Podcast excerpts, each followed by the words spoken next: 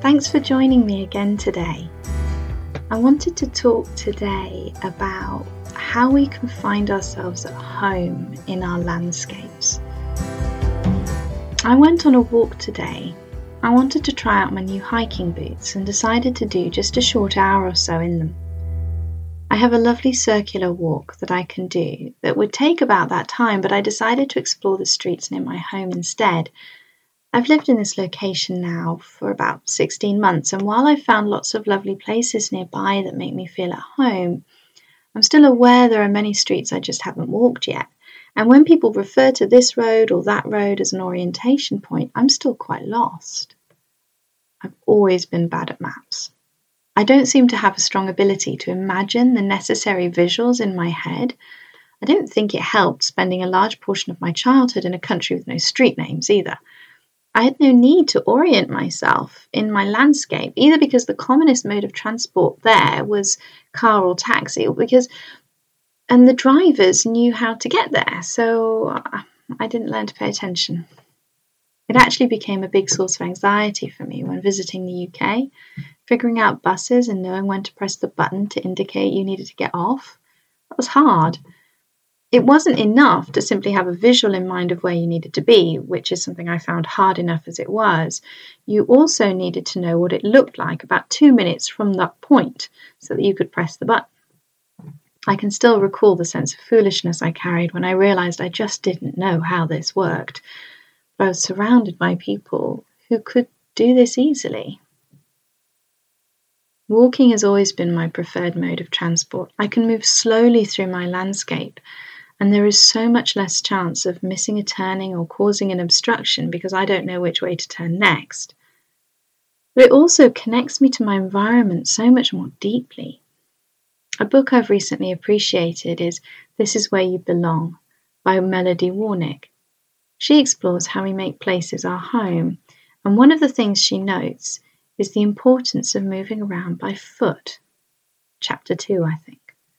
Or bike. Even a bike is too fast for me, and frankly, I never learnt how to ride one. Walking also gives me time to be nosy. When a car whizzes by houses and shops, the most you can gather is a general impression through the blur of sights, and frankly, I'm usually too busy focusing on the road anyway. Walking allows me to speed up or slow down without hindering anyone around me, and gives me time to gaze and wonder at the homes and shops and gardens as I pass. I can make guesses about who lives here, what amenities they enjoy, how much they love their gardens. The odd caravan or boat outside gives me even more data to play with. Today's walk took me down a long road with mostly homes, but also a new build college, and got me imagining the courses offered there and how I could benefit from it in the future. I enjoyed feeling a part of the landscape I was moving through, learning something about myself too as I picked up on my own delight in certain garden arrangements more than others, or observed myself drawn to certain homes with more curiosity than others. Even being overtaken by a three wheeled scooter at one point had me planning my own mobility preferences when I reached that point in my own life. I came home feeling connected to the place I inhabit. I came home feeling educated about my area, as if I'd expanded my awareness and territory just a little further. My walk past these homes reminded me that there are so many people around me I just haven't met yet. So many lives, living experiences I don't know. But we share space. I'd been chatting about my walk with someone later on of how I appreciated the area and had enjoyed a visit into my local grocer's on the way home. The owner had remembered something I'd said the last time I was in, and chatting about that together made me feel very seen and known. A convivial little chat about nothing very deep, but it had given me a cosy feeling.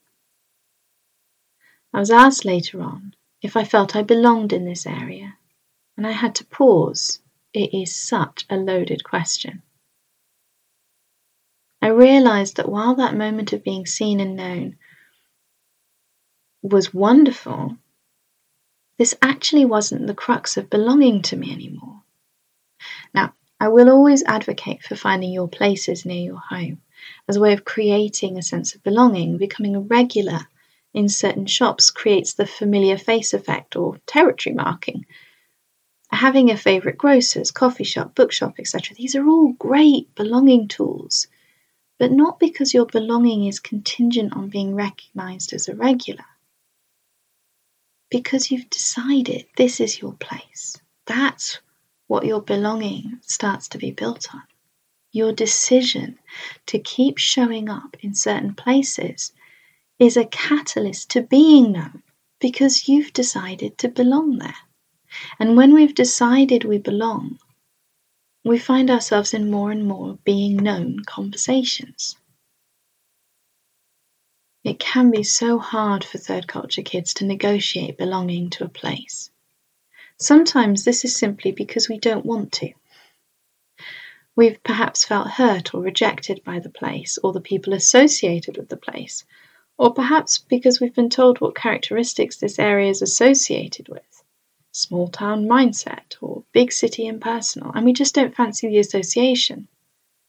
Sometimes those closest to us growing up have out and out told us that we shouldn't belong or be associated with this place or places like it we can feel an emphasis in our TCK communities to be quote unquote international, global citizens, nomads.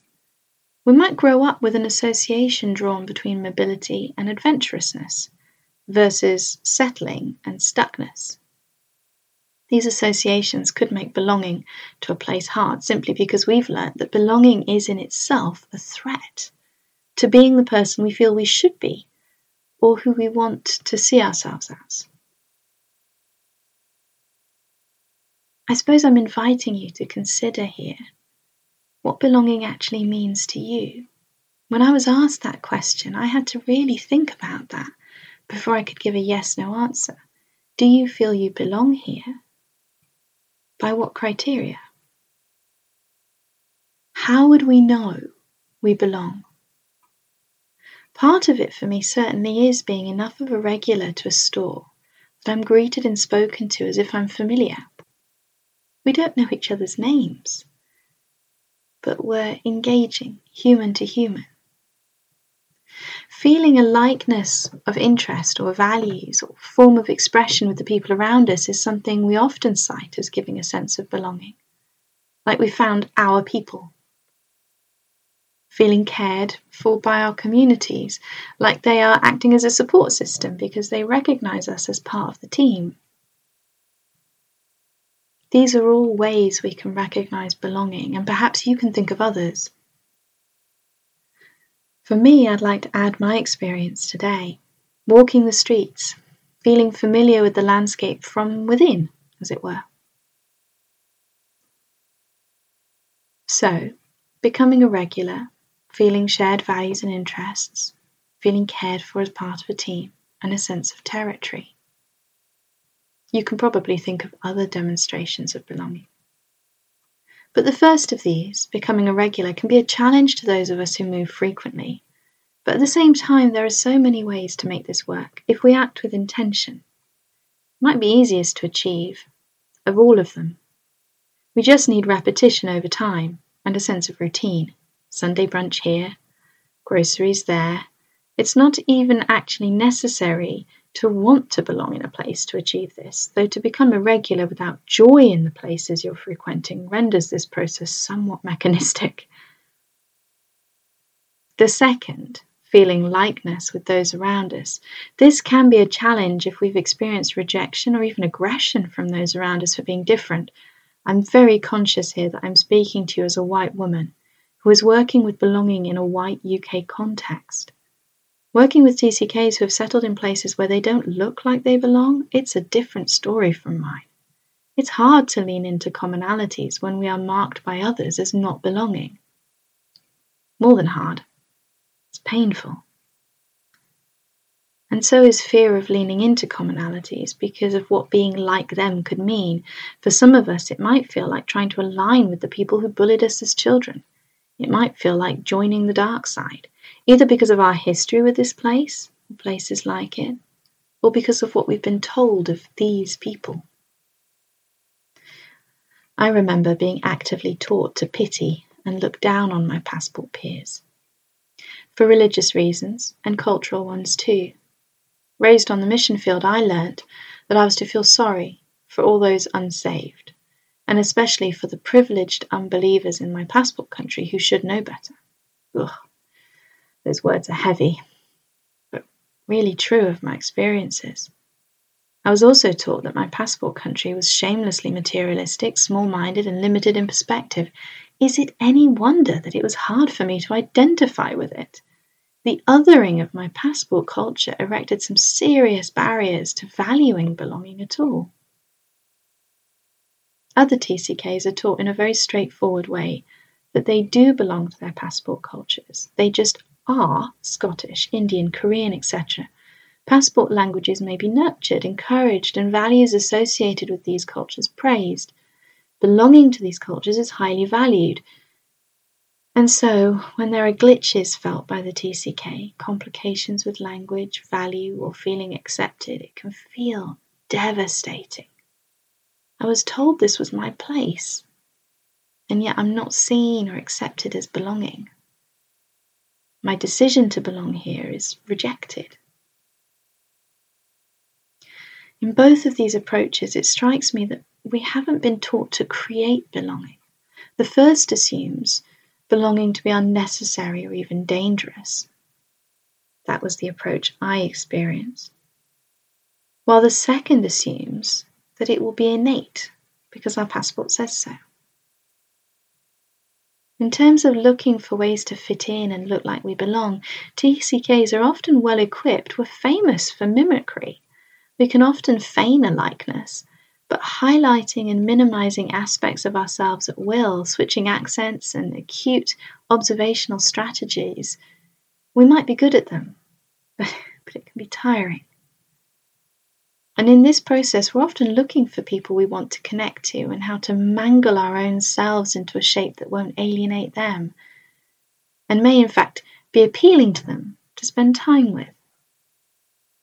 If we're to create belonging by finding likeness with people around us, I want to suggest that we need to dig into our own selves first, for our own values and interests.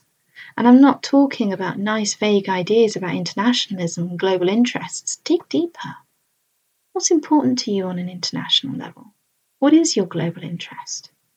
Social justice issues on a global level, multilingualism, celebration of different food cultures, Dig deeper again. What about these make you light up? The more specific we can be with our interests, the more likely we are to find others with those. But it means inverting the process. We go from looking for people we can adapt to to looking to our own preferences, opinions, and desires and finding people who can share with us in experiencing these. And then, of course, you are more than your global experiences.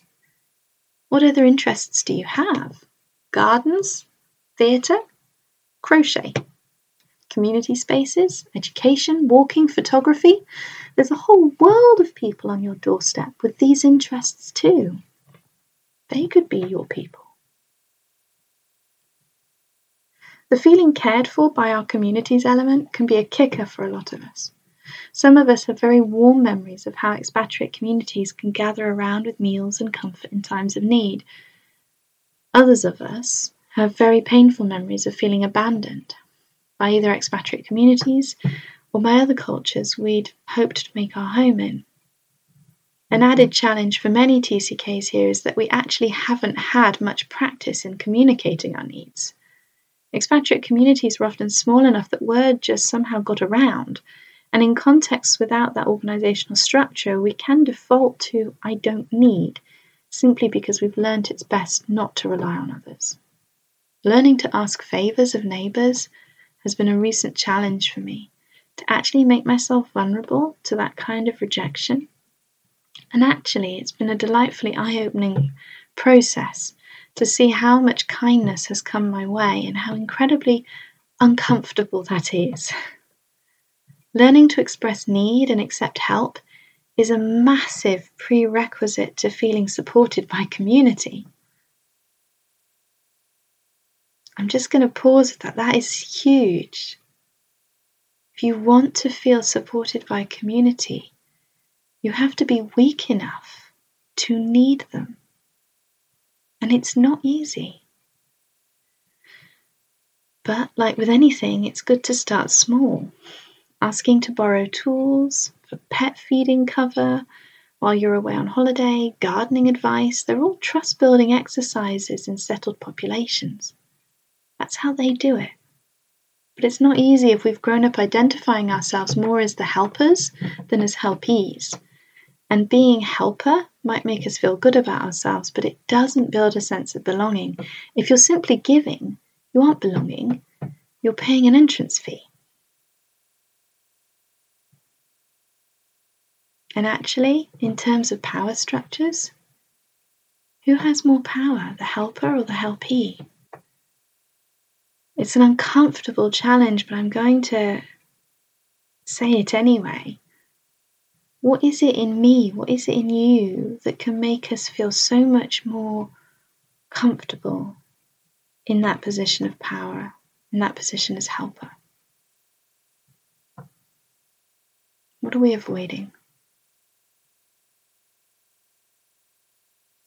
And what was that piece around belonging we said? walking the streets where we live. That's it. Getting into territory, familiarity, and curiosity about the many variances of inhabitant and experiences all around us. My walk today made me realize that I feel I do belong here now, not because anybody has told me that I do, but because I have my favourite places where I'm a regular, places I've chosen as mine. I belong to because I've found people locally who love to read and others who speak French and neighbours who are as in love with their kids as I am with mine. I've found people who I can connect to, talk about cross stitch with, and politics too. I feel I belong because I've chosen to ask for help from my neighbours, support from local institutions, and advice about DIY. I feel I belong because I've chosen these streets I walk now. I've chosen this place, and I need it too. And I want to belong here, in this chapter of my life. Where do you want to belong? Thank you for listening today. Do get in touch if you have any questions or comments or disagreements. Your stories are all so valid. Thank you. Bye.